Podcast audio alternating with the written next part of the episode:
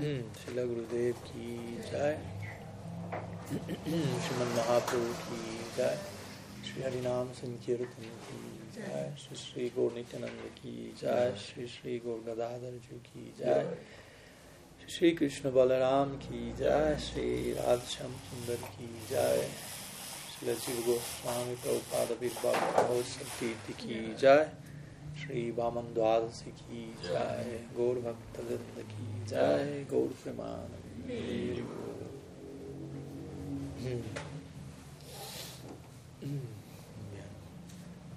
Buenos días a todos, bienvenidos, asimismo a los devotos conectados online. Y bueno, nos encontramos celebrando principalmente la divina aparición de Sri Jiva Goswami esta mañana y en la tarde vamos a estar celebrando Sri Vaman Dwadasi, el advenimiento de Sri Vaman Dev. El día de ayer compartimos algunas palabras sobre Sri Jiva Goswami, no estaban los planes, en mis planes, estaban los planes de, de alguien más, el Golgadada Prabhu al menos, con su pregunta, nos invitó a elaborar un poco sobre Sri Jiva y, su contribución.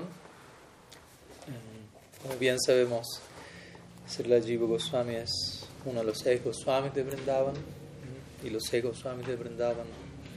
En un sentido, antes de hablar de la contribución de Jiva Goswami, hay que hablar de la contribución de los Goswamis, en términos generales y luego en detalle cada uno de ellos. Obviamente no tenemos tiempo para ir en tanto detalle pero como mencionábamos ayer en pocas palabras, los, los seis Goswamis de, de Vrindavan, las palabras de mi Guru Maharaj, básicamente son como los arquitectos de la Gaudiya Sampradaya, quienes de alguna forma dan forma, contienen y dan forma, presentan diferentes contenedores para el contenido que, viene a partir de, de las volcánicas erupciones a partir de Mahap, del corazón de Mahaprabhu. De vuelta, no es fácil contener algo así, hacer algo con algo así, darle...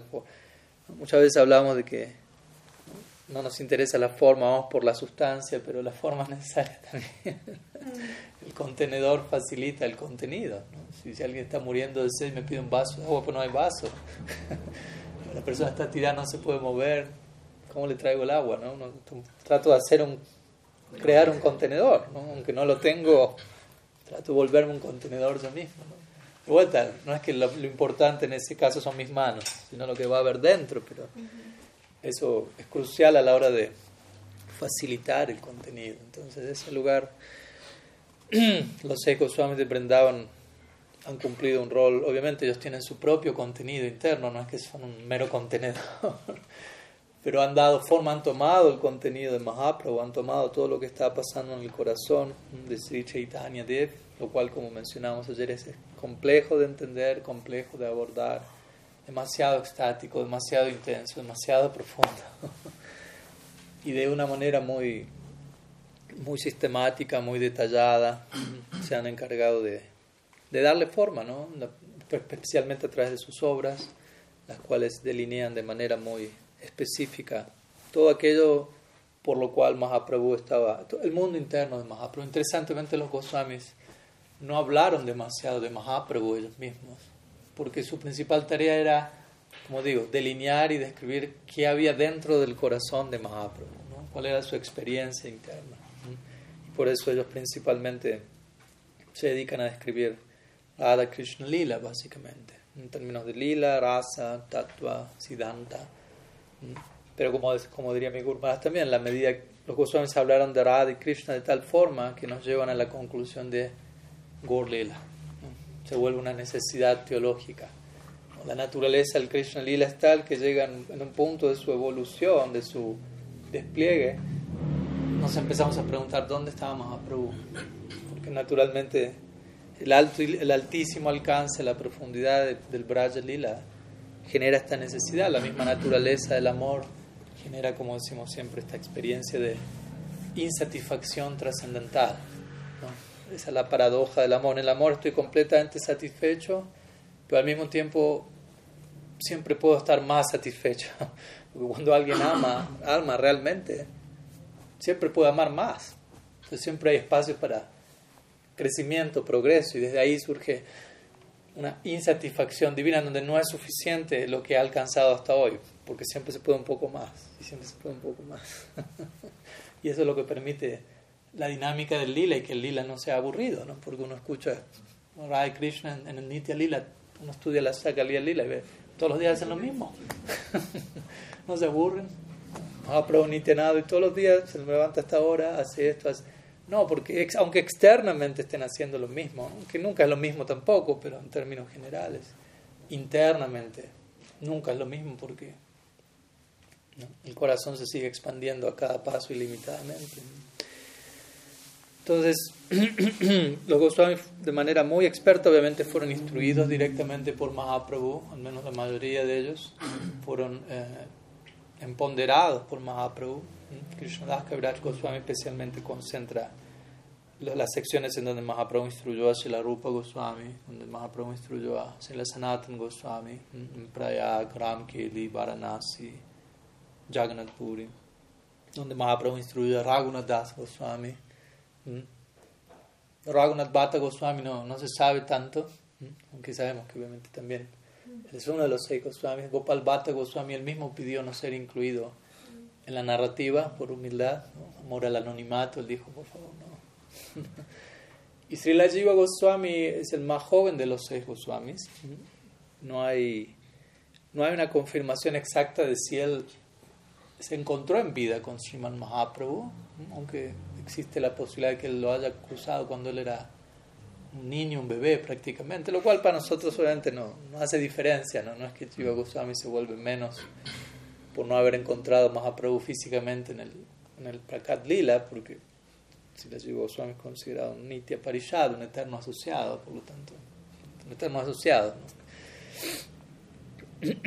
Quien en el Braja Lila es Vilas, Manjari, junto con los demás Goswamis sirviendo en ese círculo de servicio. Entonces, ayer mencionamos brevemente, cada uno de los seis Goswamis de Vrindavan fueron especialmente inspirados por Mahaprabhu para de vuelta, delinear su propio corazón desde un lugar en particular, de manera complementaria. Cada uno de ellos podría haber hecho lo que el otro hizo, ¿no? No estamos con esto queriendo entre los seis establecer, a ver cuál es el mejor y cuál es el no tan mejor. Tenemos que cuidarnos de no, no caer en ese tipo de dicotomía a la hora de hablar de asociados eternos de Bhagavan. Entonces Mahaprabhu instruyó, por ejemplo, a Sri Sanatan Goswami, como dijimos ayer, en por favor encárgate de elaborar los códigos de conducta para la comunidad Vaishnava, trata de elaborar el principio de Sambandha Tattva, lo cual Sanatan Goswami hizo de sus obras Hari Bhakti Vilas y Brihad Bhagavatamrita respectivamente. Uh, Rupa Goswami principalmente fue empoderado, inspirado para buscarse a la descripción de, del Bhakti como rasa, lo cual es todo un una, presentación revolucionaria para esos tiempos, ¿no? presentar el bhakti en términos de una teoría, doctrina estética, como no, no, no había sido concebido hasta ese momento, como si la Rupa Goswami hace tan expertamente en su Bhakti Rasamrita Sindhu, Ujjval Nilamani, etc. Hasta ese momento la idea de raza estaba allí, pero en, un marco secular, otras escritos como Natya Shastra de Bharat Muni, de Abhinav Gupta y otros autores donde raza era considerada una experiencia estética secular a través del drama, el arte, la música y, y por tener la apropiada apreciación de los diferentes humores. ¿no? Estos términos estaban allí, Staibhav, Vibhav, Anubhav. Eh, uno alcanzaba cierta experiencia de chamatkar o de asombro sagrado, pero en un marco secular, lo cual como mucho los autores lo asemejaban a la experiencia de Brahman, ¿no? como que uno lograba en esa experiencia no tenía la, la capacidad para degustar eso debidamente y, el, el, autor, el actor estaba representando su rol debidamente, uno era transportado más allá de las cunas. Por ahí máximo. Pero no en términos devocionales con Krishna como el objeto central del rasa, eso no, no se encontraba presente allí. Entonces, la Rupa Goswami presentó esto, una doctrina muy, muy, muy interesante. También es considerado la Videya Acharya, quien, quien en, particular se aboca a describir el proceso en la práctica. Bhakti Rasamrita Sindhu también tiene que ver con eso.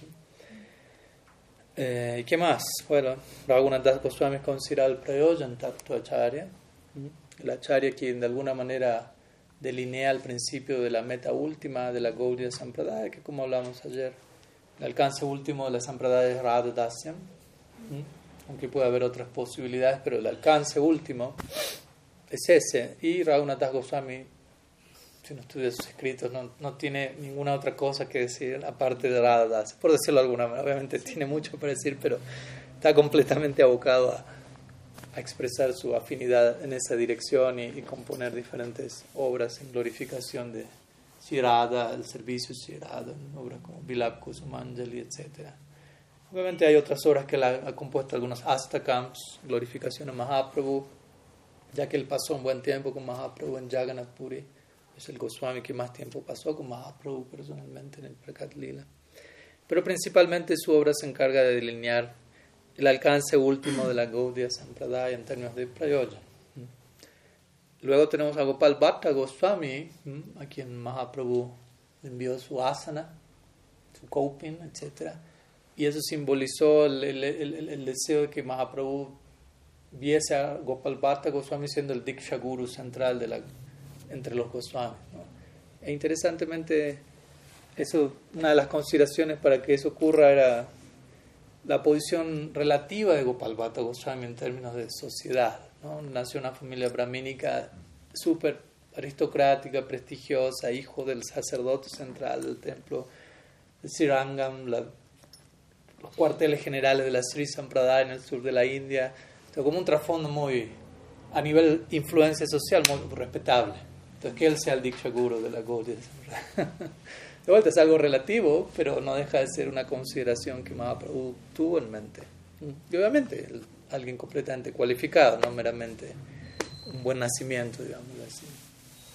Luego tenemos a Raghunath Bhatta Goswami, y se dice que una de las especialidades centrales de Raghunath Bhatta Goswami era cocinar. ¿Qué dice? ¿Uy, cocinar nomás? No era el Diksha Guru, Rasa Charya, Sambandha, era el cocinero. Con, eso está marcando. Ah, no, no, no hay negligencia en eso. Si Radha es la cocinera, ese Krishna es uno de sus servicios centrales a diario por la eternidad.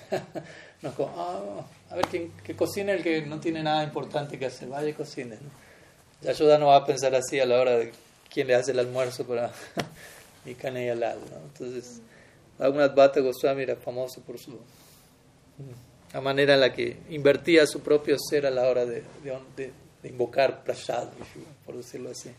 Y también era muy conocido por recitar el Srimad Bhagavatam de manera muy, muy experta en diferentes melodías, tonos, y no solo a nivel estético de vuelta, sino con profundo contenido. Pues había contenido de vuelta. Ellos eran, crearon el contenedor, pero tenían su propio contenido. Y así llegamos finalmente a Sri Jiva Goswami, el más joven de los seis Goswami nuevamente. Nació hace un poco más de como el año 1511 aproximadamente, o sea, ya más, casi más de 500 años, ¿cierto? 511 años. Aproximadamente, ¿no? Estas fechas hasta un punto ya se pueden establecer al 100%. Y él es considerado, como vamos a ver, el Tato Acharya de la Gaudiya Sampradaya, ¿no? el, teólogo por excelencia, que es el que se encargó de delinear de manera muy sistemática, como hablábamos ayer, uh, la, la doctrina Gaudiya, Achintya Veda Veda en sus Satsandarbhas y otras obras. Pero vamos a comenzar con algunas palabras sobre la vida de Sri Jiva Goswami, la vida y obra de Sri Jiva. A conocer un, poco de lo poco que se sabe, ya que no hay tanto que se sabe acerca en comparación a la vida y obra de Rupa, Sanatan, Raghunath Das, etc. Entonces, Sri Jiva Goswami quizás ya lo saben esto, pero él es el sobrino de Rupa y Sanatan Goswami. Es el hijo de Anupam, también había llamado Balava, eh, quien era uno de los hermanos de Sri Rupa y Sanatan, como hablamos, no sé si aquí ya o dónde, en una sobremesa o en Costa Rica, demasiado viaje ya, pero Balava es el hermano de Rupa y Sanatan, quien, en una sobremesa pues, quien tenía una gran afinidad por Sri Ram hablábamos el otro día, ¿no? que, y pese a que había hecho un voto junto con sus hermanos de adorar por siempre a Radha Krishna, Sitaram lo le reclamaron allí, ¿no? La misma persona, pero en esta forma en particular. Y él eventualmente no pudo, no pudo ir en contra, está ahí va, por decirlo así, ¿no? No pudo ir en contra de, de, aquel llamado en particular. Entonces, si la Jiva Goswami es el hijo de él, ¿no? Para tener un poco de contexto, ¿no? Si es de su padre, si esos son sus tíos, ¿no? ¿Quién es tu tío? Rupa Goswami. Otro tío más, Sanatan Goswami. tu padre, Vallava. Ok, Anupam, ok. Prepárense para quién va a venir como resultado de semejante ADN, por decirlo así, ¿no? Sri la Jiva Goswami Prabhupada, ¿no? la Prabhupada lo llamaría el el gran, más grande filósofo de todos los tiempos.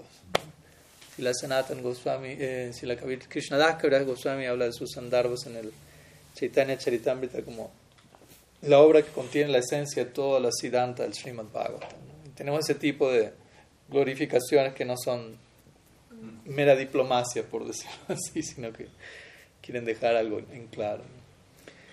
Entonces, si la Jiva Goswami, siendo el más joven de los Goswamis, él es el último que llegó a, a Brindavan. Recordemos que generalmente la designación es los seis Goswamis de Brindavan.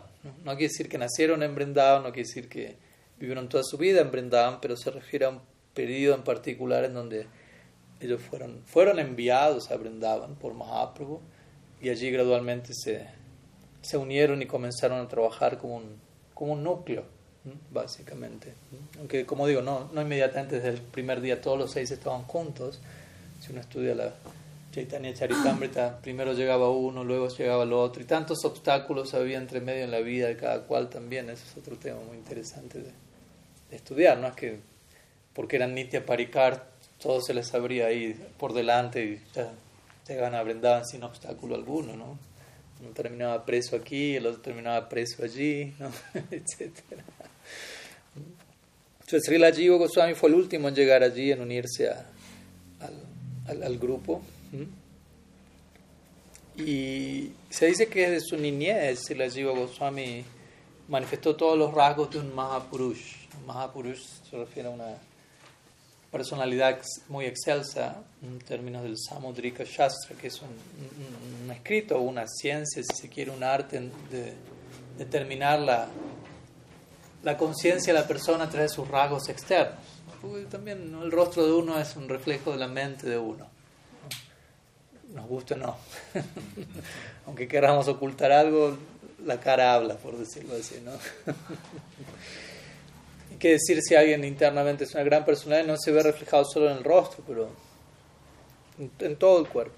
Entonces hay determinados rasgos, se dice que, que Sri Jiva Goswami los tenía todos. ¿no? Porque alguien puede tener algunos, ninguno, o todos. ¿no? Entonces el Jiva Goswami coincidía en todo. ¿no? Los, los ojos eran alargados como flores de loto, nariz y frente relativamente altas, eh, grandes hombros, gran pecho, brazos alargados, etc.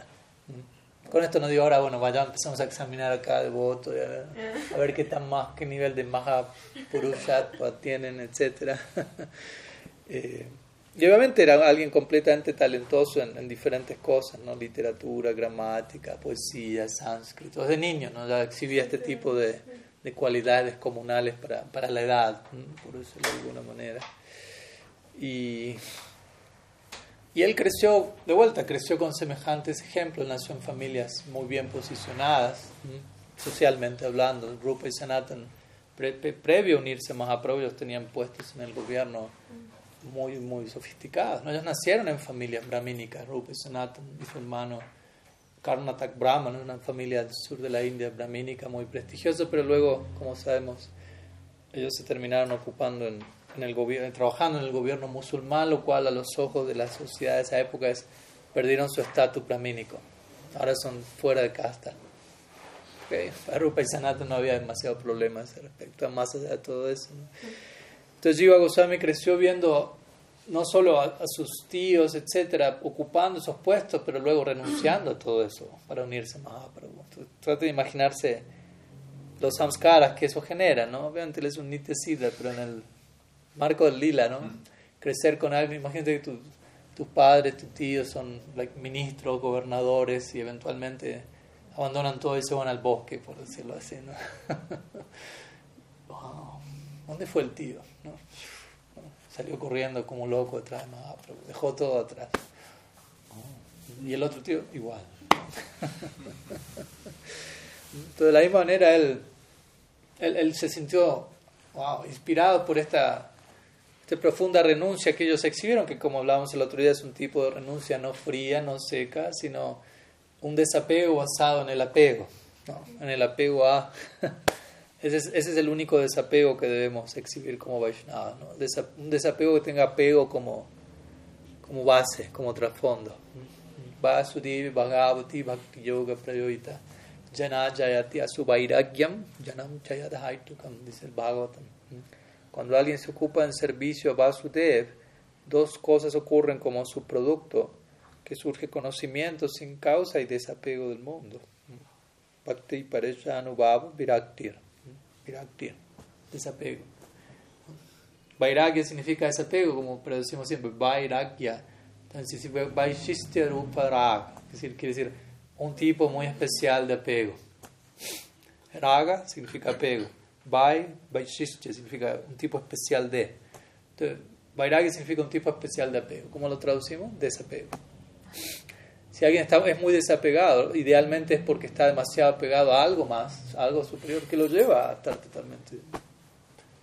O sea, ni siquiera percibir la existencia del otro. ¿Se entiende? ¿No? Como me tengo que desapegar y no, tengo que. ¿Qué tan, qué tan desapegado estoy de eso? Para Jiva Goswami, para Sanatan Rupa, eso era natural. Jiva Goswami percibió eso y, y de niño, ya como muy pequeño, expresó a su madre, ¿no? Ah, me gustaría ser un renunciante.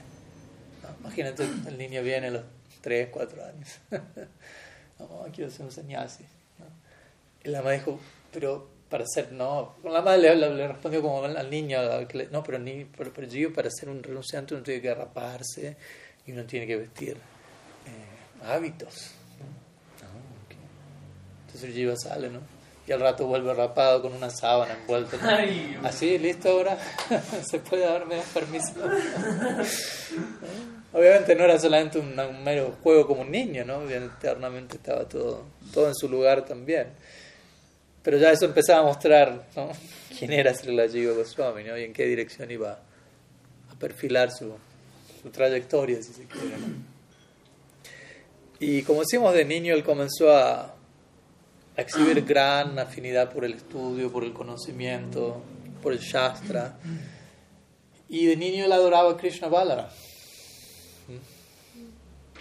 novedad ahí para Kriparam Prabhu. Le brillaron los ojos de Kriparam Prabhu.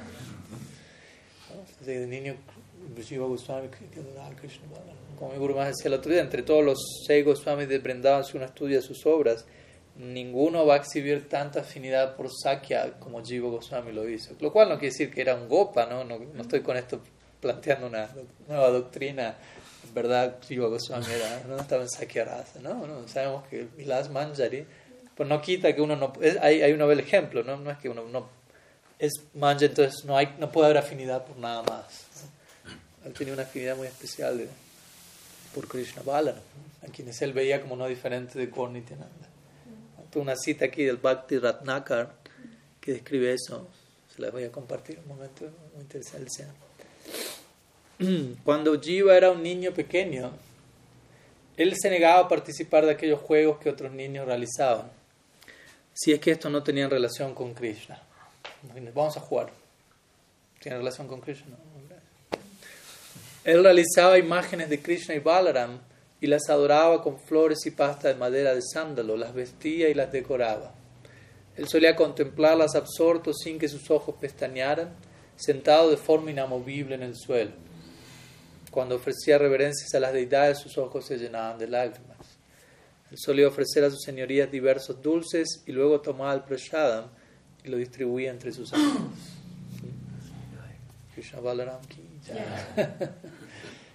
Todo esto como niño de vuelta, ¿no? Como niño de Sila Jiva Goswami exhibía este, este, tipo de, de pasatiempos, ¿no? cuales no eran un juego simplemente, ¿no? Porque uno también puede pensar, ah, estaba jugando, pero no estaba jugando, ¿no? Como Sila Prabhupada cuando él era niño, él siempre le pedía a sus padres que le comprasen un carro de juguete para celebrar el Ratha Yatra. Ya, conocen la, historia.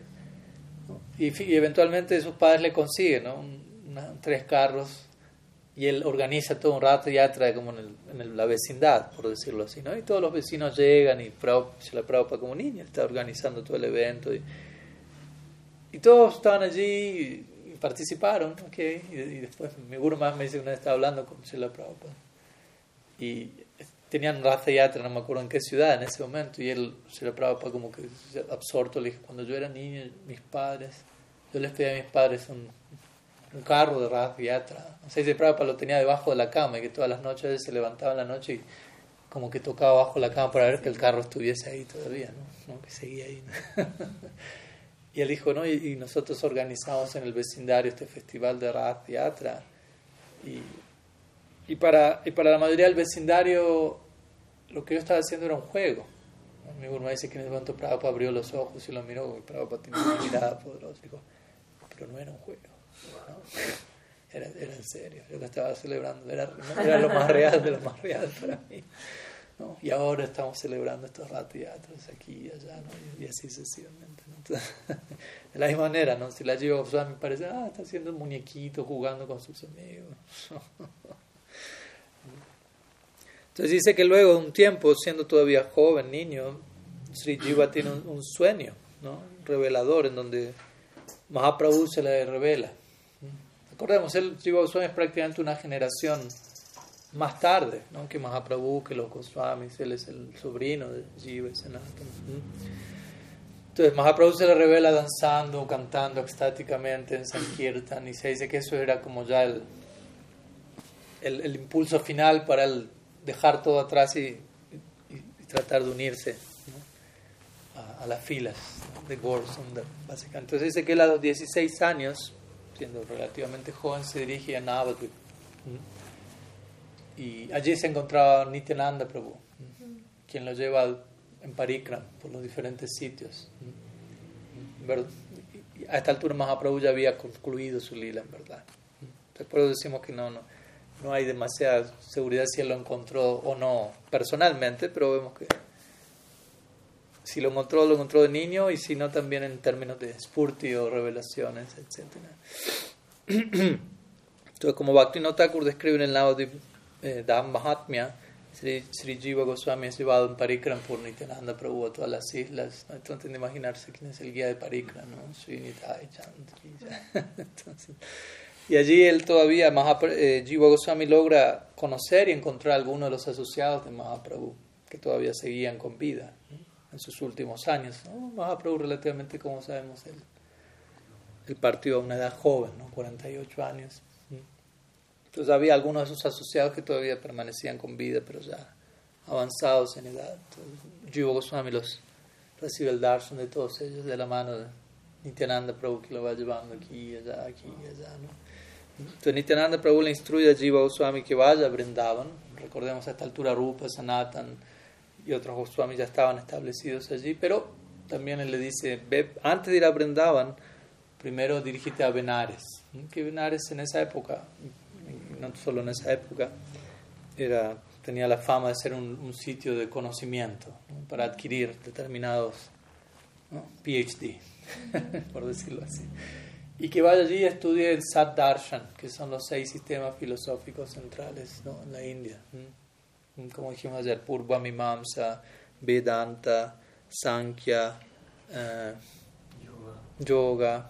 Mm. ¿Cuál más? Eh, Sankhya. Ah, ya lo mencioné. Sankhya, Purva Mimamsa, Vedanta, Yoga, etc. y él estudió con Madhusudan Vachaspati allí quien era un discípulo de Sarvabhauma Bhattacharya. Por lo tanto, imagínense, había una buena reputación al respecto.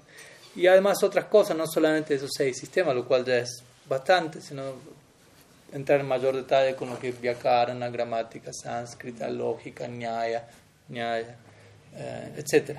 Entonces Jiva Goswami antes de ir a Vrindavan a, a prepararse para, por decirlo así, una de las parte de su, la gran misión en su vida, como ser el vuelta al sistematizador de la teología de la Gaudiya Sampradaya, no es solamente me siento y escribo un librito, ¿no? Hay, como vemos hay un... Ellos son asociados eternos y uno puede decir, ya lo conocen todo, pero no, uno ve que ellos se tomaron el trabajo de, de estudiar y de, de, hacer investigaciones para sus diferentes obras. La otra vez hablábamos con un devoto, nos preguntábamos, pero ¿cómo cómo, cómo es que hacían los Goswamis? Porque uno veía los libros, uno lee los libros, ellos citan de tantas obras y uno ve que ellos han han buscado, ¿no? Porque es fácil decir, no, ellos nomás se sentaban, cerraban los ojos y todos los versos se les revelaban. Pero no necesariamente esa es la forma que pasó. nos preguntamos cómo, cómo, cómo no solo conseguían las obras, sino dónde las albergaban, porque sabemos que ellos también dormían una, noche bajo un árbol distinto, cómo se preservaba el material. Y, ¿no? Hoy en día uno googlea, pone en el search la palabra, pero como para uno también apreciar el grado de, de tiempo y energía que ellos invirtieron en, no solo en estudiar, en prepararse, sino en toda la investigación que, que, que, estuvo incluida en cada una de sus obras. Y uno tiene todos esos libros allí esperando, hay que hacer algo con eso. Cuidado con decir, no, eso, eso, es muy elevado, ¿no? déjenlo ahí. Sí, son, sí es muy elevado, pero todo es muy elevado. ¿no? Dejemos de cantar más amante porque es muy elevado. ¿no? Dejemos de honrar porque es muy elevado. Entonces, comprometámonos para estar más a la altura de aquello que es muy elevado, básicamente. Entonces, si la Jiva Goswami de esa manera adquiere todo este conocimiento en el marco del lila, obviamente, como decimos, es un nitya siddha, es un punto muy interesante, como si la Siddha Maharaj diría, en Brindavan él es Vilas Manjari, y si no va a Brindavan y se encuentra con Vilas Manjari, no, no espere que, que, empiece a invocar Sankhya, Yoga, Purma Mimamsa, Vyakara, No, aparentemente los habitantes de Brindavan son personas prácticamente analfabetas en un sentido. ¿no? sé si la, el otro día estábamos estudiando un verso del Brahma Stuti en donde Baladev Vidyabhushan decía, él habla de cómo en Brindavan hay pleno Aishwarya, pero nadie lo percibe, por la, la, sobrecarga de maduria, de intimidad que hay allí. Pero en el trasfondo hay pleno Aishwarya, pleno conocimiento, pleno desapego, plena majestuosidad, pero todo está sepultado, por decirlo así, bajo capas y capas de intimidad. Otro día vino la idea de que en, en Brindavan nadie muere, pero hay un cementerio en Vrindavan. Y en el cementerio que hay debajo de la tierra hay Shvarya, sepultado bajo capas y capas de maduria. Es el cementerio Vrindavan, Aishwarya.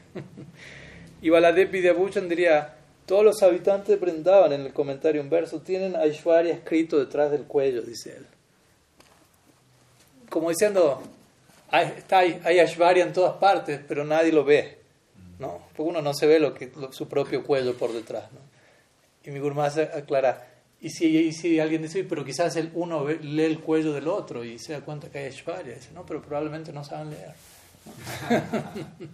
Como mencionando esta idea, ¿no? De que en aparentemente, por un lado, no hay conocimiento, pero cuando esos habitantes de aparecen en el Gor Lila como Jiva Rupa Goswami, ¿cuánto conocimiento no hay? Pero en el lila de en ese conocimiento, si sale a la luz, actuaría como un obstáculo para el, humor del lila. Si la, si la Siddha da siempre el ejemplo de...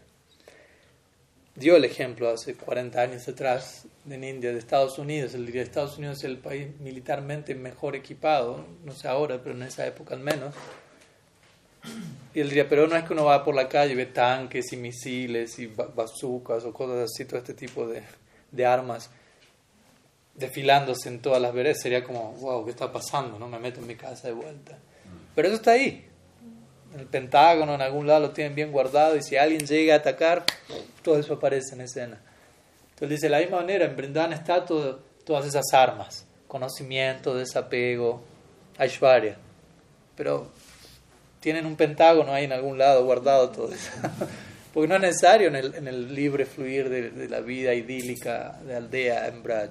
Pero cuando eso es necesario, como cuando ellos vienen como los Goswamis para establecer una sampradaya, hay que exhibir conocimiento, hay que exhibir, wow, cuánto no hay de eso.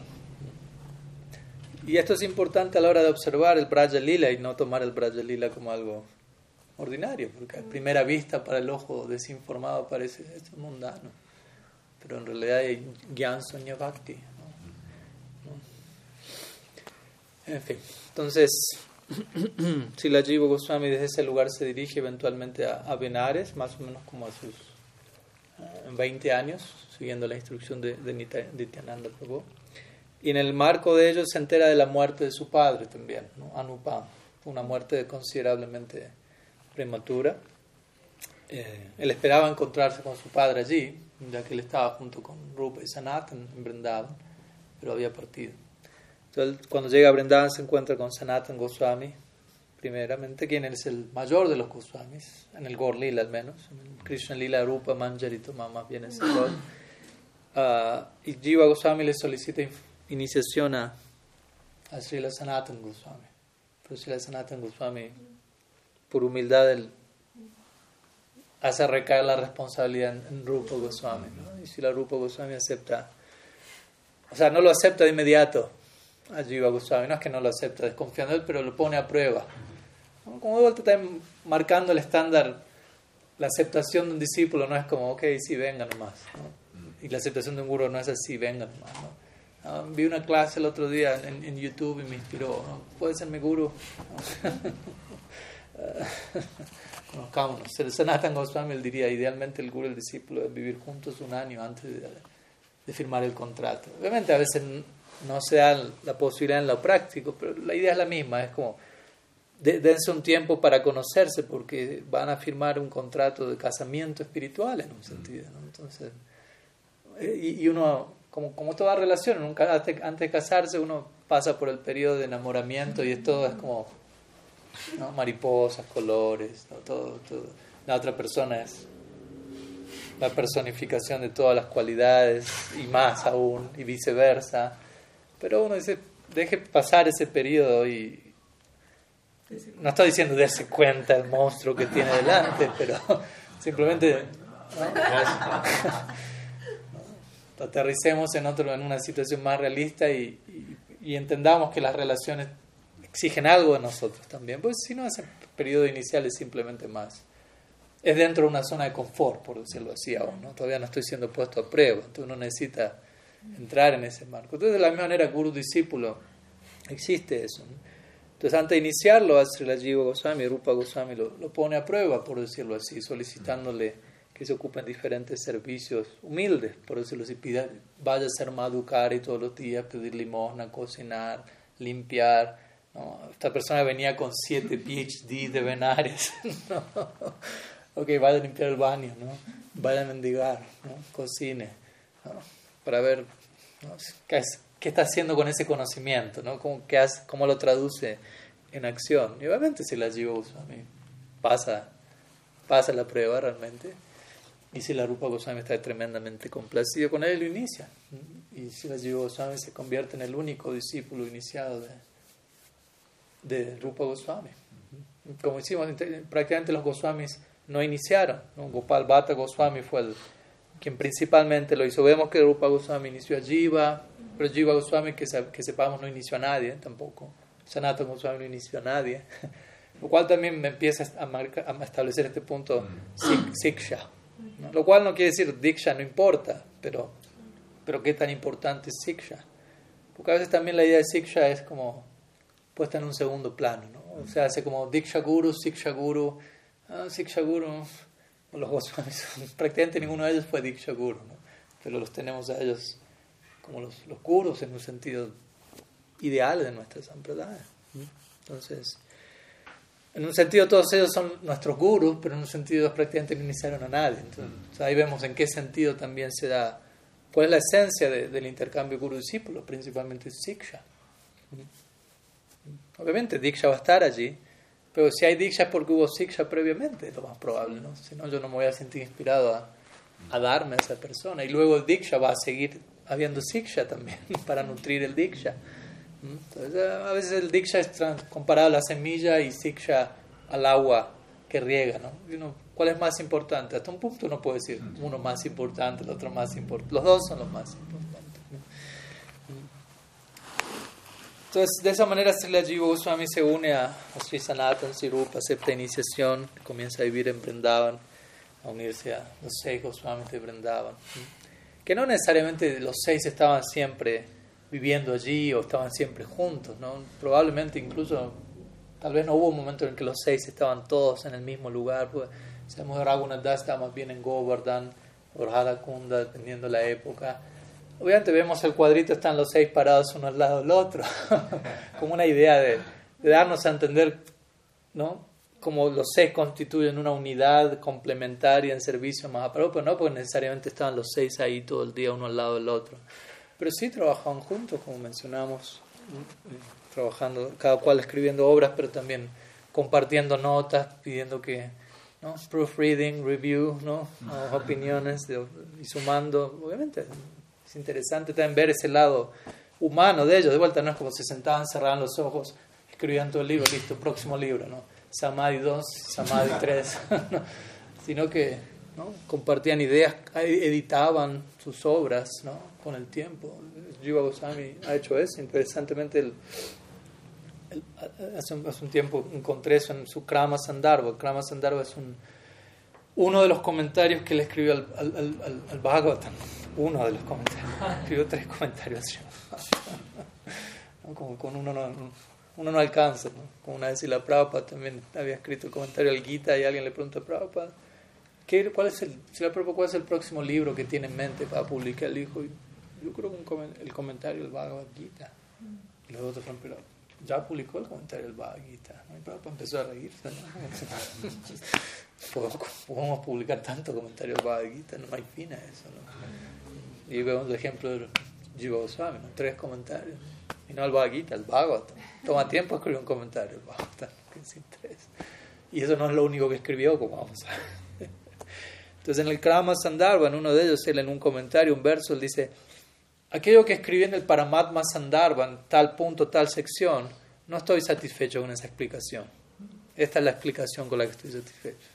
Entonces vemos que él mismo tenía esa progresividad en su autoría, no es como, ok, esto es lo único ya, nadie puede cuestionarlo, acá viene lo próximo, si él mismo continuaba pensando, reeditando, ¿no? también dándonos a nosotros un ejemplo de cómo mantenernos reeditando nuestra propia práctica, no solamente nuestro propio libro, porque un libro en un sentido es una extensión de, la vida de uno, de quién es uno, uno es. Entonces, si, si no estoy dispuesto a reeditar mi libro, probablemente eso habla de que tampoco estoy dispuesto a me acuerdo cuando yo escribí mi primer libro venía esa idea a mente, ¿no? Porque mi Guru Maharaj en parte, sobre todo con la primera parte del libro, él, él, aportó ideas y todo. Yo sentía, claro, el Guru es como el editor de la vida de uno, por decirlo así, ¿no? Así como uno tiene el editor de, un libro y el, editor va a opinar algo y, y, hay que tomarlo en serio, no es como el editor opina algo, ah, hago lo que a mí se me antoja como autor, ¿no? Si lo elegí como editor, confío en su, en su criterio, en su visión y ya al opinar algo sobre el libro, de alguna manera estaba editando el libro, pero me estaba editando a mí, por decirlo así. Pues el libro de vuelta es una extensión de uno. Y el guru es un editor del proyecto de vida de uno. ¿no? Obviamente el guru va, a sugerir, ¿no? No, es no es una imposición artificial, pero como discípulos nos debemos dejar editar, ese es el punto. Entendiendo la obra siempre se puede volver mejor. ¿no? O sea, técnicamente hablando no se puede quedar con un solo libro y editándolo de por vida. ¿no? ¿Qué opina Caliba? ¿Estamos de acuerdo? Uno en algún punto tiene que terminar el libro y seguir con el otro, porque si no uno seguiría como, no, esto se puede mejorar, mejorar, esto se puede cambiar, acá se puede agregar esto. Y después pasan los años y uno cambia. Yo escribí ese libro. ya no me identifico con eso. ¿no? Usted está estudiando Thomas Merton y él, él, él, escribió varios libros. Y en los últimos años él decía que ya no. Él, él pedía que no publicasen sus primeros libros ya que eran los, los más famosos, la, su autobiografía, La montaña y los siete círculos, que los lleva. Él decía, no me identifico con eso en absoluto. Dejan de publicar, o sea, lo seguían publicando, pero él como que. ¿Soy yo ese? Lo cual obviamente es algo que habla bien de la persona, ¿no? O sea, cuánto la persona se transformó en su, en su viaje. ¿no? no es que hubo una evasión del pasado, no, yo no soy ese, no me hablan, pero sino más bien como wow, hubo tanto de por medio que... Entonces vemos esto mismo en los Goswamis, ¿no? en sus obras. Aunque ellos son Siddha, de vuelta, no quiere decir que somos nityacidas, no hay nada que cambiar, todo es perfecto, ya estamos ahí, siempre se puede seguir. Entonces, en este marco también Jiva Goswami, habiendo aceptado a Sri Rupa, viviendo con él en Brindavan, etc., hay una historia, a veces en la historia hay versiones de, una misma historia, pero el principio es el mismo. Y se describe en el Bhakti Ratnakar, que es una de las obras que hay varios contenidos biográficos de los Goswamis, de la generación siguiente a los Goswamis. Eh, Bala si la, si la Rupa Goswami se encontraba escribiendo su Bhakti Rasamrita Sindhu, una de sus obras centrales. Y, Bala, y, Jiva Goswami estaba allí, abanicando a su Gurudev. De vuelta, ofreciendo servicios básicos. ¿no? estaba pensando, pero yo estudié todo esto, yo también podría estar escribiendo. No, Y, y aparece en escena, un, gran pandit, gente conectado con Bala Bacharya también. De vuelta, hay variantes de la historia. Y se dice que que lo ve a Rupa Goswami componiendo su Bhakti Rasamrita, haciendo le solicita, puedes compartirme algunos versos de tu obra, ¿no? Entonces si la Rupa Goswami comparte. Y Bhagavad ofrece, aprecia el contenido, pero también ofrece algunas correcciones a, los versos. Y para Jiva eso fue too much. ¿no? Entonces Bala sale a tomar un baño, luego está con Rupa Goswami, luego se retira, va a tomar un baño, ¿no? Y si la Jiva Goswami sale con el pretexto, le pide a su Gurudev, permiso, tengo que salir un segundo. Entonces la Jiva Goswami va donde Bala Babata se encuentra, ¿no? enojado por la propuesta de Bala, ¿no? Que usted está ofreciendo corrección hacia Rupa Goswami, lo que está haciendo. Y Rupa Goswami comienza, comienza a contrarrestar todos estos puntos, mostrándole que en verdad lo que él vio como defecto en Rupa Goswami no era un defecto, ¿no? Más bien se lo reexplicó de manera que Bala entendió. Oh, no había llegado. Es otra idea muy interesante, porque muchas veces nosotros pensamos, eso estuvo mal, o eso es incorrecto, o es un defecto. Pero en realidad es tan profundo que se ve como un defecto. Entonces requiere que uno vaya tres capas más profundas para descubrir, wow, esto era tres veces más por encima de mi cabeza lo que me podía imaginar es tan elevado que, que parece no elevado. ¿no? ¿Entiende la idea? Entonces, Jiva Goswami le mostró eso a Balabhacharya. ¿no? Sí, entiendo desde dónde marcaste el defecto de esta consideración en, este nivel. Pero mira en este, en este, en este, en este nivel. Ahí ya toma, cobra otro significado. Y más, más que ser un defecto es, wow, súper ornamento. Y Balabhacharya quedó como impresionado no solo por por lo que realmente Rupa Goswami estaba diciendo, sino por la capacidad de Jiva Goswami de, dar con ese nivel de significado. Entonces luego Balabat retorna donde Rupa Goswami, ¿no? como habiendo tenido una epifanía iluminada, diciendo, wow, perdón por la corrección que, que emití, ahora caí en cuenta de, que el significado era completamente diferente y por la gracia de, de tu discípulo, Sri Jiva, estoy tan impresionado por la capacidad de este muchacho, es increíble lo que, ¿no? etcétera, etcétera. Entonces Rupa Goswami escucha, hmm, luego Balabhacharya se va y lo manda a llamar a Jiva Goswami. Tú le ofreciste consejo a Balabhacharya, estamos aquí en Brindavan, porque actuaste de esa manera? Tú sé que tienes mucho estudio, crees que tienes mucho conocimiento, empieza a castigarlo. ¿no? De vuelta, no es que Jiva Goswami lo hizo en un lugar incorrecto, pero que muchas veces las interacciones entre los Goswamis también son inspiradas para sentar un ejemplo para nosotros. Entonces dijo, nosotros estamos residiendo en Braj, a nadie puede recibir en Braj con pratista. Y tú puedo notar que tienes pratista por, por tu conocimiento. De vuelta, no es que realmente se estaba pasando, pero se está estableciendo un punto. ¿no? Entonces, vete de Braj. ¿no? Rupa Goswami lo destierra, Jiva Goswami Brindava. Dice, sal de Braj. ¿no? Entonces, imagínense, ¿no? Entonces Jiva Goswami se retira. ¿no? Y, o sea, Rupa Goswami le dice, vete a Bengal lo cual no era la vuelta de la esquina. Y vuelve cuando te hayas calmado. Pero Jiva Goswami se retira de Braj, sale de, los límites de Brindavan, por decirlo así, no se va hasta Bengal, se mantiene allí y, comienza a ejecutar extremas austeridades, ¿no? como a, modo, de expiación, si se quiere, ¿no? con profundo arrepentimiento, orando intensamente. Y pasan los días, y pasan los días, ¿no? y Jiva Goswami se mantiene se dice que su cuerpo comenzó a debilitarse, etc. Y Sanatan Goswami estaba allí también, y él se había enterado de la situación, y él sabía dónde estaba Srila Jiva Goswami, y él lo iba a visitar y lo observó en esa condición. Y luego él va donde Rupa Goswami. Y, o sea, estaba tan conmovido por la condición en la que se encontraba Sri Jiva que Sanatan Goswami decidió interceder, tomar ventaja de su posición como hermano mayor de Rupa Goswami. Entonces él le, lo cuenta Shirupa, le dice, Shirupa, te encuentras compilando parte de las enseñanzas que recibimos de, de nuestro Prabhu Sri Gaur Sundar, Sri Rupa Goswami. Dice, sí. ¿Puedes enumerarme cuáles son las enseñanzas de Sri Gaur Sundar, por favor? Sí, todo el comienza. Sri Rupa Goswami comienza a mencionar una, otra, otra. Sanata Goswami está esperando que llegue a una en particular. Como Bhaktivinoda Thakur canta ¿no? al, al, cierre de lo que hablábamos el otro día con Vishwambar. ¿no? ¿Cuál es la última línea de Nadia Godrume Nityananda Mahaja? Eso estaba esperando Sanatan Goswami, ¿no? Jiva Dai. Sanatan Goswami lo detiene ahí, ¿no? Jiva Dai. ¿Qué significa Jiva Dai? ¿no? ser compasivo, dai, con las jivas. Pero en este caso Sanata Goswami tomó la palabra jiva como jiva Goswami.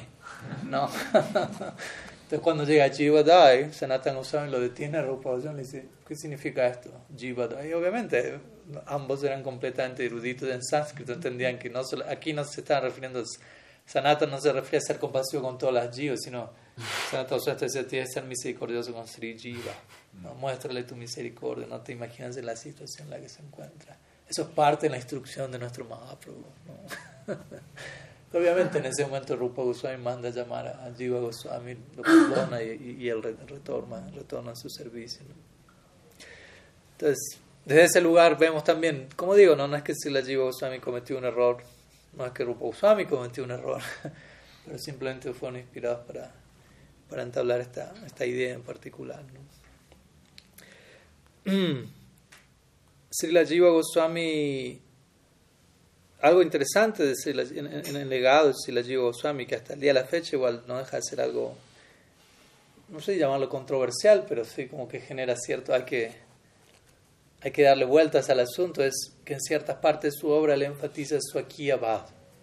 ¿no? Su Bhav significa la relación de casados entre Sri Radha y Krishna, hasta el punto donde parecería ser que él está promoviendo eso, que le está dando a entender, en verdad para Kiyabab solo acontece en la tierra, pero en Golok Vrindavan solamente hay para Swakiyabab. ¿Mm? Y obviamente esto requiere toda otra clase separada para desglosar en detalle todo.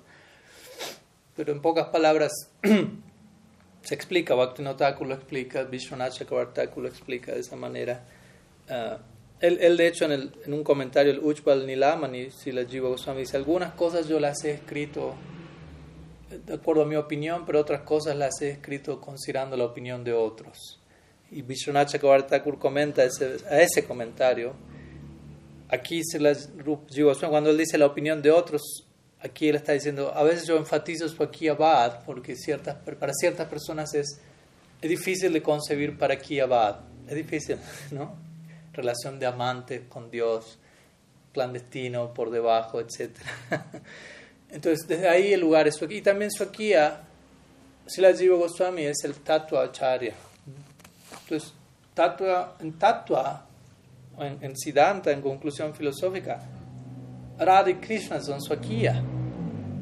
Perte, significa pertenece, pertenece el uno con el otro. Para Parakia significa pertenezco a alguien más, pero me atraigo a. Entonces, parakia es parakia bhav, no parakia tatua. Tatua es sakia, parakia es bhav. Pero si Goswami es el tatua acharya. Está siendo tatua acharya, él enfatiza el lado tatua de la ecuación que es, de la ecuación que es sakia. Entonces, ese lugar no es que él está en contra de parakia bhav. Él está en parakia bhav, de Pilas Manchani. ¿no? como va él, él, él así mismo no menciona, no hay lugar para esto en la eternidad, él mismo está sirviendo en ese círculo. Entonces, ese lugar Jiva Goswami sirvió a Shirupa, Sanatan. Eventualmente, obviamente, cada uno de sus mayores fueron partiendo. Recordamos, Jiva Goswami era el más joven de ellos. Y, y eventualmente, Jiva Goswami se volvió el, básicamente el líder de la Gaudiya Sampradaya, ¿no? el, el, el, Siksha Guru por excelencia. Le instruyó a Narottam Das Thakur, Syamananda Pandit, Srinivasa Charya. Todos ellos estudiaran. La, si la Jiva Goswami eventualmente inauguró una escuela en Sri, en, en el templo de Radha Damodar.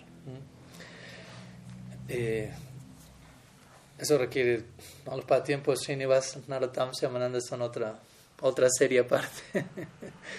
Pero Srila Jiva Goswami gradualmente su fama, su posición como, como eje de la Gaudiya Sampradaya en tal época se, se esparció más y más, incluso emperadores mogules, no, no hindúes, ¿no? llegaron para auspiciar la obra de Srila Jiva Goswami, quedaron tan impresionados por la obra de Jiva Goswami. Uno en particular llamado Akbar, y él tuvo una entrevista con Jiva Goswami, quedó tan conmovido que comenzó a patrocinar la obra de Jiva Goswami, etc. ¿no? Y desde allí Jiva Goswami construyó el famoso templo de Radha Damodar, principalmente ligado a Sri Jiva Goswami. Con Rupa Goswami tenemos el templo de Radha Govindadev, con Sanatana Goswami el templo de Radha. Los distintos templos de Vrindavan están muchos de ellos ligados a nuestros Goswamis. El templo de Radha Damodar es especialmente conectado a Sri Jiva Goswami. Allí, allí está el, el Samadhi de Sri Jiva Goswami. Allí está el Samadhi de Sri Rupa Goswami, el Vajan de Sri Rupa Goswami. Varias cosas acontecen allí, ¿no? Es uno de los lugares muy, muy importantes para nosotros. Obviamente Srila Prabhupada pasó allí unos seis años antes de, de tomarse el atrevimiento de de cruzar el océano y aventurarse en, este otro planeta llamado Occidente. Entonces estuvo seis años en, en Radha Damodar, él le escribiría a Radha Damodar como el, eje del mundo espiritual, un lugar muy, muy central, muy poderoso. Radha Damodar están las deidades Radha y Krishna que la Jiva Goswami adoraría también, entre otras, deidades adoradas por Vishwanath Chakravarti Yadev Goswami, el altar de Radha Damodar es, de ancho todo este este cuarto más o menos. Entonces, los Goswamis establecieron estos templos, aunque interesantemente, como se lo describe Krishnadas Kaviraj Goswami, ellos tenían estos templos que ellos mismos habían incluso diseñado, construido, apoyado por, por, por, obviamente por el patrocinio del gobierno, pero ellos pasarían cada noche en un árbol distinto durmiendo. No, es que ah, tengo este templo, ahora que tengo mi, mi suite presidencial allí. ellos seguían manteniendo su estándar, porque el templo no era de ellos, ¿no? el templo en su de Radha, ellos continúan con su estándar de, austeridad, de renuncia, Madhukari, escribiendo sus libros, etc. Entonces este templo de Radha es, es uno de los es el, básicamente el lugar central en el que se menciona que los Goswamis se trabajaban juntos, se encontraban para compartir, etc. De hecho, en el Radha, no son Radha para Radha en particular hay un, un gran tamandir también. Un gran tamandir es algo así como un templo del Shastra. ¿no? Quiere decir, como un cuarto donde hay cantidad de libros, cantidad de Muchos de ellos, obviamente no, hay, no es que hay acceso que uno entre, los puede ver. Están en el, templo de Rama Mohan también hay un Granta Samadhi, lo llaman. Entonces como que están bajo tierra distintas obras puestas en Samadhi básicamente. Entonces, ya que hablamos de Granta, la Jiva Goswami, si hay alguien conectado a Granta, es a la producción de escritos es la Jiva Goswami entre los Goswamis. O sea, los Goswamis escribieron abundantemente todos ellos, pero sí la Jiva Goswami, como decíamos ayer, se destacó tremendamente. ¿no? Compuso aproximadamente 25 obras. De vuelta no eran 100 páginas cada libro. Como digo, comentarios al Bhagavatam completos o el décimo canto, en algunos, Satsandarbhas, Harinam, Harinamamrita Vyakarana, que es todo un sistema para aprender gramática sánscrita en base a los nombres de Krishna.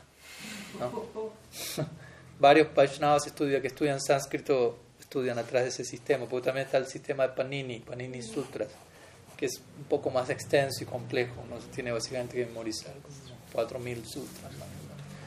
Y el Harinamrita Vyakaran de Sri Goswami es, también es complejo, obviamente. Cualquier sistema para aprender sánscrito es complejo, pero de alguna manera es más llevadero para un Vaishnava en el sentido que los diferentes nombres de Krishna están implícitos en los datos, las raíces, etc. ¿no? Entonces, de ese lugar el, es, es, bastante popular dentro de, del círculo de Vaishnavas. ¿no?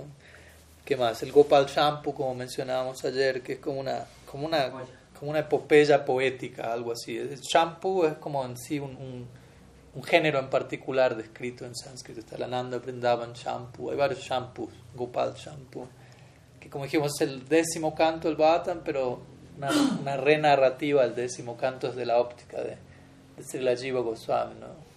quienes son participantes del lila. Como la otra estaba dando una clase y, y estamos comentando, creo, algo que que dijo Jiva Goswami en su comentario, un verso del Bhattan, y alguien me preguntó, pero, ¿y pero cómo sabía Srila Jiva Goswami ese? Estaba ahí. no, si uno recuerda que estamos hablando de Nitya Parikars, ¿no? Entonces...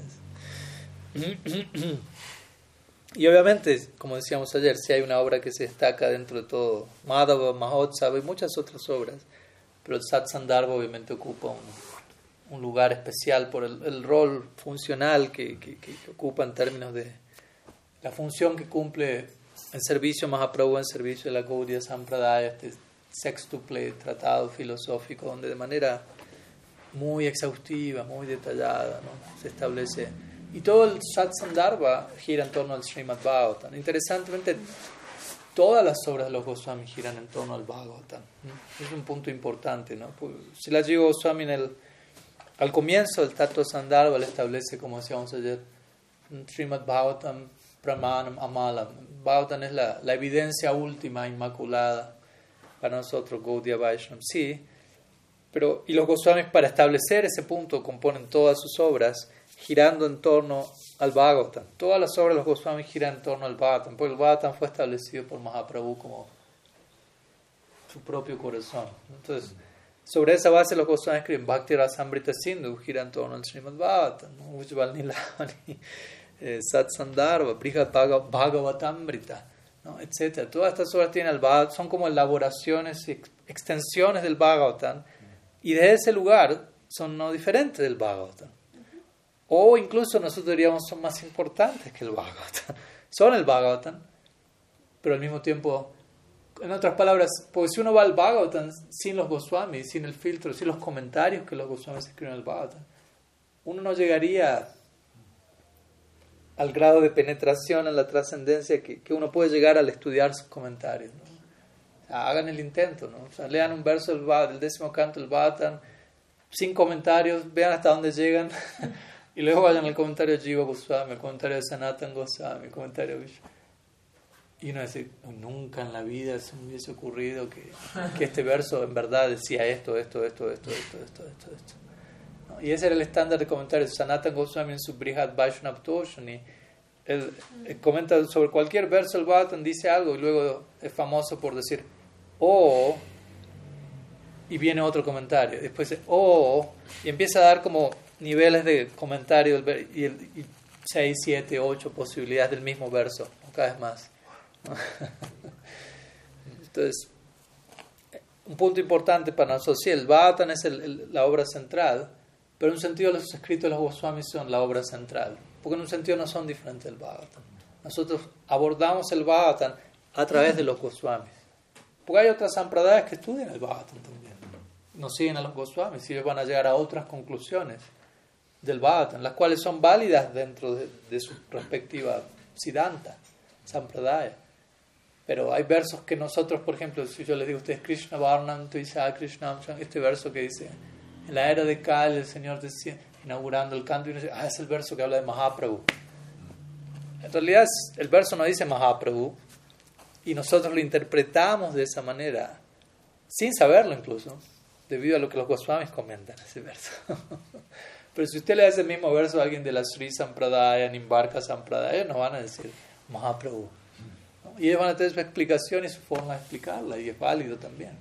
Entonces, me, explico, ¿no? Entonces, el punto es que muchas veces, incluso sin saberlo, la manera en la que nosotros entendemos, concluimos ciertas secciones del Shastra, en realidad es debido a cómo los Goswamis iluminaron en esa dirección. Entonces, eso, está completamente implícito en, nuestras sampradaya. ¿no? Entonces, el Satsandaro es una obra, una de tales obras, ¿no? en estos seis ensayos que lidian sobre Sambanda, Videya y lo que hace si la Jiva Goswami establece, obviamente establece todos los puntos fundacionales de nuestra escuela, pero primero lo que hace es citar un verso del Bhagavatam, que prueba ese punto en particular y luego lo desglosa. luego va otro verso del Bhagavatam en ese, y lo desglosa, y así. todos los sandarbas, todos los anuchedas, que son como los capítulos de cada sandarbha, prácticamente comienzan con un verso del Bhagavatam. Para mostrar todos en base al Bhagavatam, ¿no? todos nuestros movimientos en base al Srimad. Pero el Bhagavatam quiere decir esto, y quiere decir esto, y está estableciendo este punto, y, y desglosa, como decíamos ayer, incluso presenta una cantidad de argumentos que ni el mayor opositor a nuestra sampradaya podría, se le podría, podría ocurrir. Jiva Goswami mismo, él trae todo eso, presenta los argumentos y él los resuelve luego también. ¿no? es un trabajo completamente exhaustivo. Y en conjunto, como decíamos ayer, todo su trabajo son más de 400.000 versos. Lo cual únicamente es superado, ¿no? No estamos hablando de ver aquí quién supera a quién, pero por Vyasadeva, no por, por alguien más. Entonces eso nos habla también de la, contribución de Srila Jiva Goswami. Entonces, desde ese lugar, ¿no? Srila Goswami se mantuvo, como mencionamos, eh, como, como el líder de toda la Gaudiya Sampradaya, luego de la partida de Rupa y Sanatan como su sucesor natural en un sentido, y quien, quien extendió el legado de, Mahaprabhu, de los Goswamis, quien terminó de dar forma en un sentido a, la sistematización de la Sampradaya, no quiere decir que después de eso no siguió dándose, pero en un sentido inicial, el primer contenedor de lo que Mahaprabhu dijo, ok, los Goswamis y la Jiva Goswami fue entre los seis el que el que más se el que más se encargó de sistematizar todo esto y siendo el último de ellos el que también de alguna manera con sus Sandharas y otras obras terminó de, dar esa forma. Obviamente, como digo, a cada uno de nosotros, incluso en el momento presente, como representantes, también nos, corresponde ver, bueno, cuál es mi aporte a todo esto, ¿no? No es solamente ya, aquí ya, Goswami ya, ellos lo hicieron todo, yo solamente les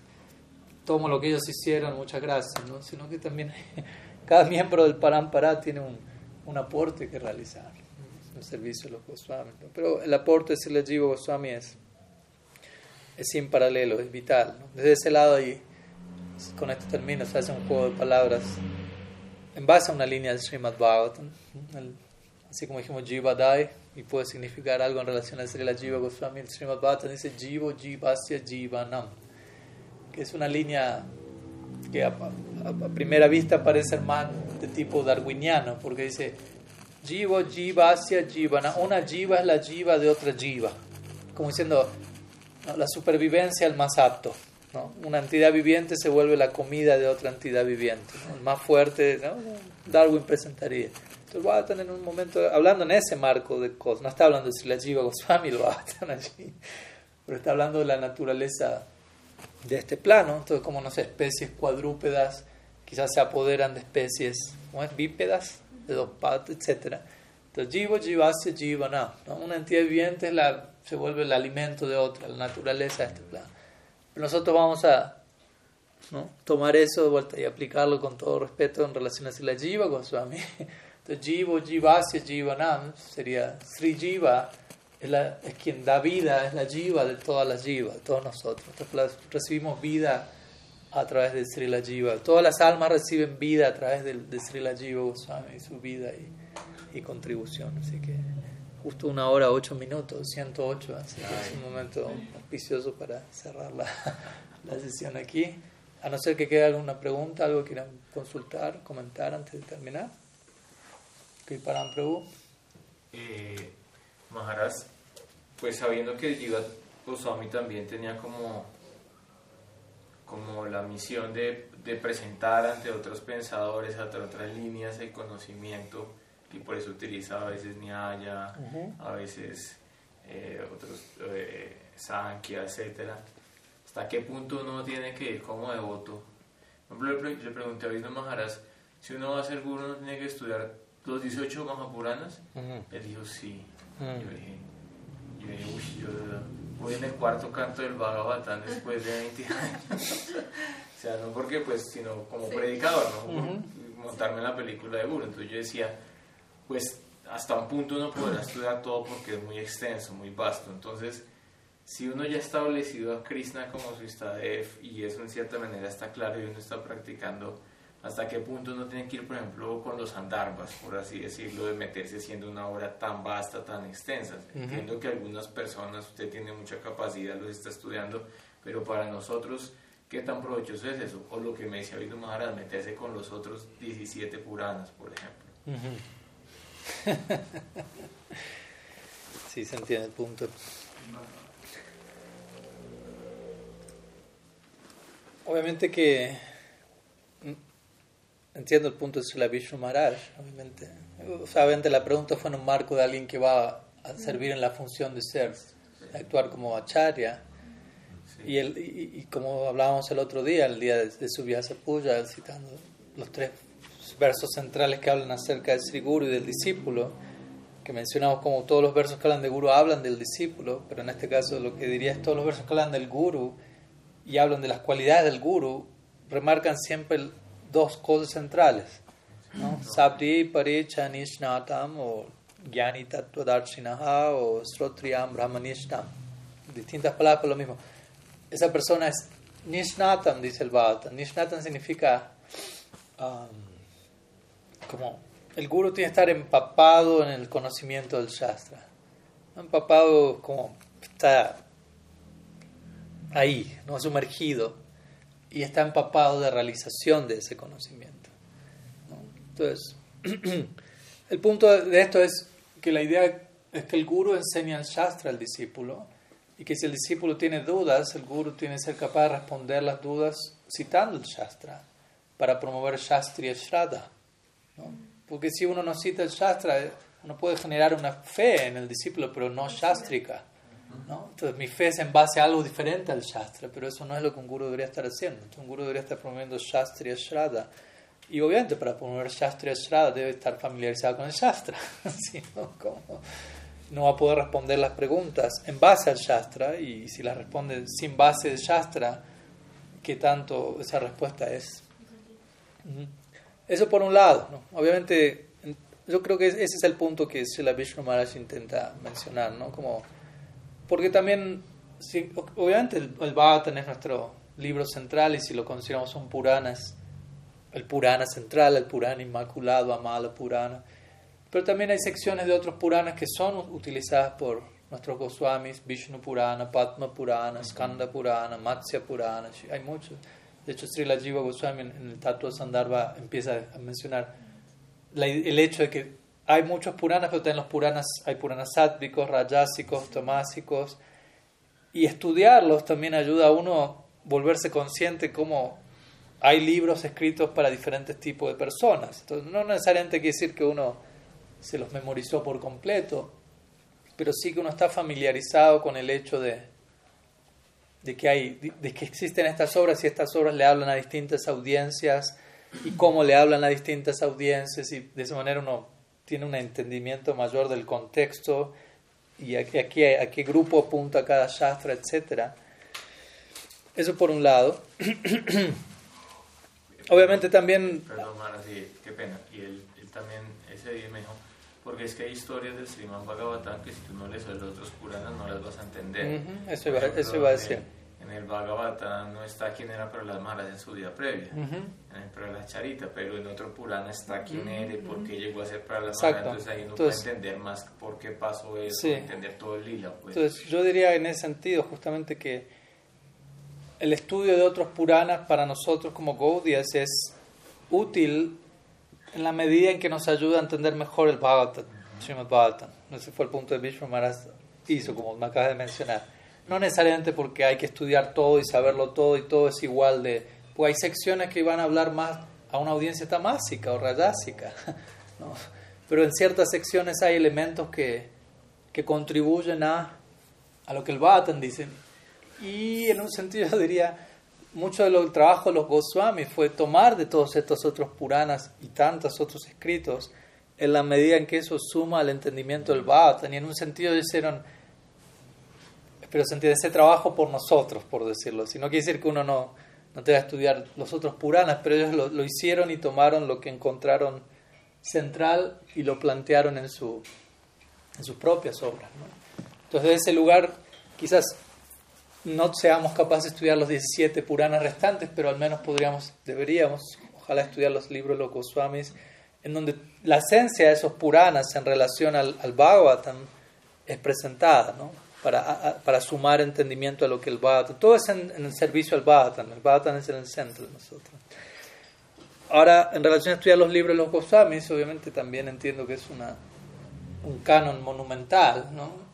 Y quizás no es, ¿será que me da el tiempo? Porque igual, o sea, uno se pregunta ¿cómo, hicieron ellos para escribirlo y uno se está preguntando cómo hace uno para leerlo.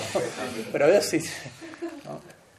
Pero al menos uno tiene que empezar, ¿no? Porque también en, el hecho de, no, yo no, eso es demasiado, yo, soy, yo no soy tan intelectual. Una vez termina no leyendo nada, no estudiando nada y tampoco es... Entiendo que no todo el mundo va a estudiar los satsandaros, no estoy pretendiendo que, todo el mundo va, va, a estudiarlos, pero, pero es una obra interesante, ¿no? Uno debería darle uno debería preguntarse por qué no lo estoy estudiando. ¿no? O sea, que hay, no digo que uno se precipite que si llegó el día de ayer al templo por primera vez ya empiece con los andarbas, pero, pero a algún punto es una obra interesante estudiar. ¿no? Quizá intimida el tamaño, pero, pero uno debe desarrollar un espíritu de... Y, y en la medida que uno la ahonda en estas obras, uno queda realmente fascinado. Eso en un, en un, en un sentido, ¿no? Pero también algo interesante que, que si la Vishwanath Chakravarti dice cuando comenta este verso, el Bhatan Tasmat Gurum Prapadyata, que habla de los atributos del Guru, él dice, el Guru debe, estar, debe ser experto en el conocimiento del Shastra, pero también debe estar familiarizado con otras obras. Interesante, con otros libros. ¿no?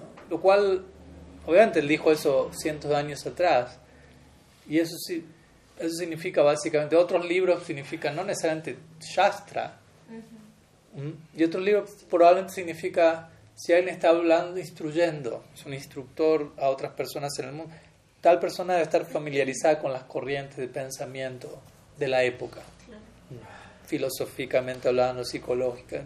¿no? Uno está en una época ahora en este momento, ¿cuáles son las, las las tendencias predominantes en el área de la ciencia, la filosofía, la psicología. Porque uno como guru le está hablando a un mundo que está predominado por esas tendencias. Entonces si uno no, no está al menos, de vuelta, no digo volverse experto en todo eso si uno no, no, puede o no quiere, pero al menos estar familiarizado con ese contenido, porque si no, uno le está hablando a una audiencia que está familiarizada con eso, que está influenciada por eso y uno va a estar desfasado de esa realidad. Entonces, esa es parte del de la austeridad, quizás es una tapacia, pero es parte del trabajo del guru estar... En, o sea, uno, si uno quiere ser un Vajananand viviendo en la caverna, no hace falta eso, ¿no? Porque uno no...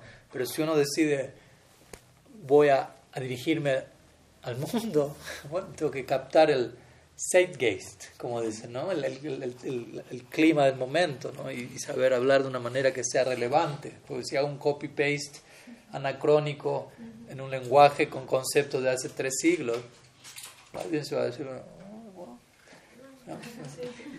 Entonces, tengo, que, eso es parte también del, del, del Dharma. De vuelta, también eso va a depender de si alguien está predicando una audiencia, como hablamos el otro día, a una aldea en Bengal, donde las personas tienen un determinado paradigma de, y, y, idea de qué es la realidad, y otra cosa si le estoy predicando a alguien en, en Oxford, ¿no? probablemente uno va a necesitar estar familiarizado con otras cosas, ¿no? Entonces también hay un elemento de relatividad en todo eso, donde el guru tiene que, ser experto en captar eso, ¿no? Obviamente lo importante es la pureza interna y el adicar de bhakti, pero también está el elemento relativo de, de vuelta del packaging, ¿no? Del, estábamos hablando del contenido del contenedor, ¿no? Entonces hay contenido, pero eso tiene que ser dado en un contenedor en una forma en particular, ¿no? Y eso vemos que eso también es, la marca registrada de, de, todos los acharyas. Ellos captaban el clima de la época y sabían cómo ajustar su presentación, no comprometer la esencia de eso, pero sí darle nueva forma. Y ese es el deber de todo miembro de la Sampradaya, de vuelta, ¿no? No es que podemos simplemente dar el mismo discurso que Dios se la para medio siglo atrás. Porque, porque en medio siglo el mundo cambia tanto, ¿no? Incluso el lenguaje, ¿no? o sea, el contenido, la esencia es la misma, pero el lenguaje en medio siglo, en, especialmente en esta época donde todo va tan rápido, medio siglo ahora son como tres siglos de dos siglos atrás, ¿no? lo que cambia en, 50 años. ¿Se entiende la idea? De vuelta, eso es un trabajo, ¿no? no es que simplemente me siento, abro la boca y si no lo aceptan no están rendidos, o no tienen su crítica, no les, no les dio, no el su critómetro. ¿No? Y además de eso se le suma que, que más o menos todo el marco conceptual, todo el marco que tiene la gente ahora hacer TikTok o Instagram, entonces, la gente, eh, siendo sincero, la gente cada vez es más bruta, por así decirlo, porque ya uno no ve los pensadores que hubo en el, en el Renacimiento, o, no, ahora la gente escasamente sabe medio hablar, sabe medio leer, entonces eso también presenta unos retos al exponer un conocimiento tan elevado como este, ¿no? Pues, sí, por eso lo que dijimos, ¿no? No solo hay que preguntar qué leer, sino cómo leer y ¿será que tengo que leer? ¿Será que tengo que aprender a leer primero? a escribir. no, y sí, se entiende, ¿no? Es, otro, y esos son otros departamentos que hay que, que actualizar. Pues, por ejemplo, uno va al Hari Bhakti Vilas. Sanatan Goswami no tiene un capítulo de cómo lidiar con redes sociales. ¿No? Dentro de los códigos de conducta del Vaishnava. Obviamente él da la esencia de cómo lidiar con la realidad, pero específicamente con... Él no tiene un capítulo dedicado a Instagram. No, no existía. Entonces, uno tiene que actualizar eso y, hacer un capítulo. O sea, no estoy diciendo reeditar el Harry Vilas con un ah. capítulo de eso. Uno tiene que escribir, que hablar de eso, como comunidad Go, de cómo estamos relacionándonos con la tecnología, con las redes sociales, con algo que no existía, que no era una preocupación en la mente de los Goswami ni de nadie, pues no existía en un sentido. Entonces, pero ¿cómo, cómo estamos lidiando con eso ahora? Si eso permanece desatendido, probablemente está afectando mi práctica tremendamente y yo lo normalicé por completo porque no hay ningún verso que diga nada al respecto, así que me vuelvo adicto a, redes sociales, estoy rompiendo todos los principios regulativos en una forma u otra, como hablábamos con Namras hace poco en el podcast. De ahí surgió la necesidad, hagamos un podcast de hablar del quinto principio regulativo.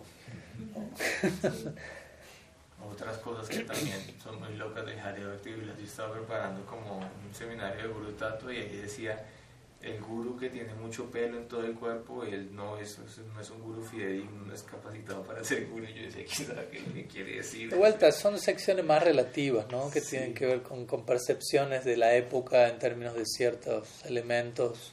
¿Cómo sería alguien como el hombre lobo?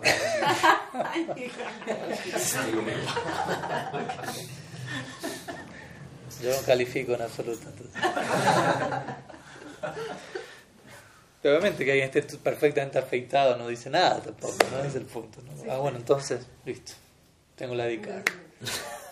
¿Va tiene una pregunta? Sí, pues es más como curiosidad, digamos.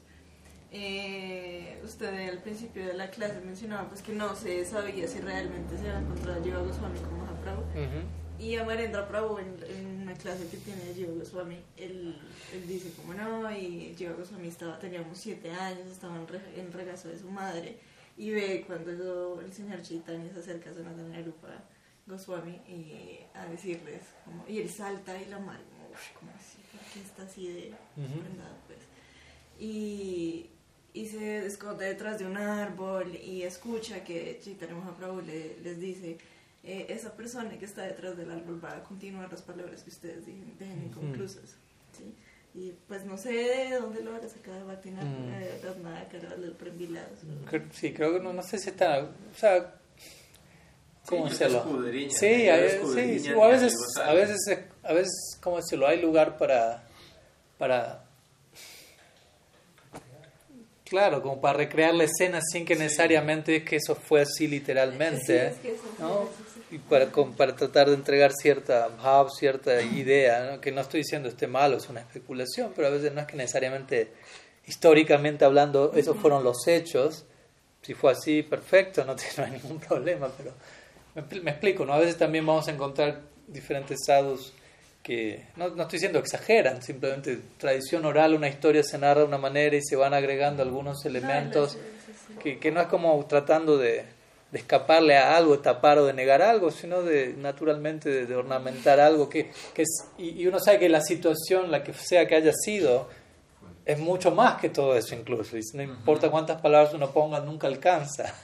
Entonces en ese lugar a veces hay lugar para ese tipo de, de libertad, si se quiere, en términos ¿no? de, de libertad descriptiva. ¿no? Porque uno también quizá escucha a otro sábado y va a contar la misma historia pero con cierta variante, ¿no? Y, y no es para entrar, uy, ¿cuál de las dos es la fidedigna? ¿no? ¿Cuál, estuvo, ¿Cuál es la correcta? Y cuál? ¿Cómo uno puede corroborar eso? ¿no? Y de vuelta, no, no, obviamente aprecio la, la, la, contribución que me comparte, pero aclaro esto nomás para uno también no quedar como absolutizando algunos de esos detalles y cuando algo difiere de eso empezar como a la dicotomía de, bueno, ¿cuál es el fidedigno? ¿no? Espera encontrar, a escuchar una tercera versión después, así una cuarta. No, hay además que uno sabe que Manendro Prabhu también lo hace muchas veces para tenerlo ahí, que uno como un día hecho así. Sí, sí, yo escuché algún de él y veo que él también es parte de su... De vuelta no lo digo de una estrategia para sí, sí, sí. manipular a la audiencia, nada de eso, sino que es una manera de entregar el mensaje. Y no solo él, como digo, ¿no? O sea, recurso legal, si se quiere, no hay lugar para y eso. también hay cosas que son, pues, pueden ser como mitos que se hacen, por ejemplo, Pandit, el hijo de Guratulananda, nos contó que que él estaba allá en, en, en, en el Dham cuando desencarnó Narayan Maharaj. Uh -huh. Y pues que ellos estaban ahí, sabían cómo estaba y todo. Y entonces después la versión no, él antes de desencarnar empezó a recitar versos de Radharani, glorificar esto, lloró. Y pues no, la verdad es que ya tenía deficiencia pulmonar y se les acabó el oxígeno y mientras que fueron a buscarlo y llegó y estaba muerto. Y pues así fue, ¿no? Entonces él dice, pues yo estaba ahí con ellos, fuimos, nos tocó todo. Y después ya, unos años después, entonces se genera otra versión y... Y obviamente es la versión más, más mística y aceptable, ¿no? Que igual sí, cumple sí. el propósito de, de, de inspirar en un sentido de que de qué habla de quién es esa persona y no es que sí, por narrar la versión menos mística uno está como ofendiendo sí. o, o, ¿no? Pero sí, es importante entender que muchas veces eso ocurre y saber darle, entender qué lugar darle a todo eso. Y por darle cada lugar a todo eso no es que de vuelta uno está minimizando nada. Pero el, el punto es no, al menos para mí la conclusión sería, no, no tengo que sentir la necesidad de magnificar algo para apreciar la gloria de eso. ¿Me explico? O sea, no sé, si, si mi Guru Maharaj tiene un problema en la vista, no tengo que, que crear todo un lila trascendental de revelación divina para justificar que está usando lentes. No, está usando lentes, punto. No, o sea, no es que menos por usar lentes, ¿no? ¿no? ¿Se entiende? Pero a veces necesitamos como, no, no es un lila a través del cual nos está poniendo a prueba porque en verdad está... No hace falta. O sea, quizás ciertas personas necesiten eso en su nivel de fe, ¿no? Como que todo tiene que ser extraordinario, todo tiene que ser un... ¿no? Wow, no hay un lila con esto y esto y esta cosa. Pero, igual, ¿se entiende? Eso habla más de, de, de, de, mi poca fe que necesita que todo sea superlativo a poder ¿no? ver algo en términos más simples o incluso ordinarios y a través de una fe profunda, ¿no? Tomar, captar algo de ahí, ¿se entiende? Entonces... De vuelta, hay lugar para eso, todas esas cosas pasan, pero sí es importante no confundir una cosa con otra y no, sobre todo no sentir la necesidad de, expandir y exagerar todo para que... Pues habla más de mi fe que de, lo que realmente está pasando. ¿no? ya. Undari. Eh, en el Mangala Charan que tienen los devotos de Pure Bhakti, ¿sí? En el cancionero, pues ellos citan un verso del Vilapasukusumanjali. ¿De cuál? Vilapkusumanjali. Vilap Uy, no. Vilapkusumanjali. Vilapkusumanjali. Hari. Muchas gracias, sí. De vuelta, ¿cómo no? Vilapsu... Vilapsu... No, ya Vilapkusumanjali. Vilapkusumanjali. Gracias. Y creo que es el verso 2, ¿sí? Y pues me pareció interesante y me generó como una duda, ¿no? Ok. Dicen, mm, yo no quería tomar el néctar del Bhakti Rasa infundido con renunciación, Mm. pero si la Sanatan Goswami, que es un océano de misericordia, que no puede tolerar el sufrimiento de los demás, me incitó a beberlo. Por lo tanto, yo me refugio en Sila Sanatan Goswami. ¿Cómo entender el, el concepto de Bhakti Rasa infundido por renunciación? Que ahí cita Sila Raghunath Goswami. Es el verso Vairagya yuk bhaktim rasam prayatnai apajayamam anabipshamandam kripambudhiya paradukaduki sanatanam tvam prabhumashrayami Pranam Mantra Sanatan Goswami, ¿no? compuesto por Raghunath Goswami. Tú hiciste esa pregunta hace un tiempo, ¿no? Y no tuvimos tiempo de abordarla. En breve, porque ya estamos quizás concluyendo, pero... Eh, obviamente, ¿no? Raghunath Goswami está hablando este verso. Entonces, si uno estudia la vida de Raghunath Goswami, no hay nadie más... Nada, no hay alguien que haya exhibido un nivel extremo de vairagya mayor que el de Raghunath Goswami. Entonces, no podemos pensar el él antes era un apegado y bueno, necesitaba que Sanatan Goswami lo, lo desapegue de, ¿no? el, el, básicamente Vairagya Bhaktim Rasam Prayarna. Por un lado es la humildad de Raghunath Goswami, donde él siente, porque él estuvo, como sabemos, um, casado durante un tiempo, su familia era súper aristocrática, era como un planeta celestial que vivía él aunque él no estaba atraído a ello, él quería una y otra vez unirse con Mahaprabhu, intentó escapar, esa era la prisión en la que se encontraba en sus palabras, Mahaprabhu le dijo, tranquilo, no seas loco, espera un poco, espera el momento, y cuando veas el momento, y así fue. Eh, entonces, él en su humildad, habiendo venido de ese trasfondo, siente, yo vengo de un, de un background totalmente mundano, apegado, y Sanatan Goswami me ha liberado de eso ¿no? me ha dado verdadero vairagya. De vuelta, vairagya, la palabra vairagya, como explicamos hoy, no solamente desapego, sino un apasionamiento considerable. Y yo creo que ese por un lado habla de la, obviamente de su propia experiencia y, su, y cómo él con su humildad ve su propia experiencia subjetivamente. Yo estaba caído en esa situación y fui rescatado. Aunque Raghunath Goswami siempre se mantuvo en un sentido no atraído a eso. Y por otro lado, él establece este punto de Vairagya Yubhaktim Rasam Prayatnae, eh, como diciendo, el Bhakti debe estar Bhakti Rasa, estamos hablando de Bhakti Rasa y estamos hablando de Vairagya, ¿no? como marcando este punto de verdadero Bhakti Rasa debe, debe llevar a Vairagya, ¿no? porque a veces también en el nombre de Bhakti Rasa hay personas que se ocupan de actividades abominables y uno dice, ¿qué es eso? no sahayas, etc. ¿no? Entonces no es Bhakti aunque puedan estar hablando de lo más elevado, pero el, el, subproducto de eso, la consecuencia, el efecto como comitante es llegar el Vairagya. ¿no?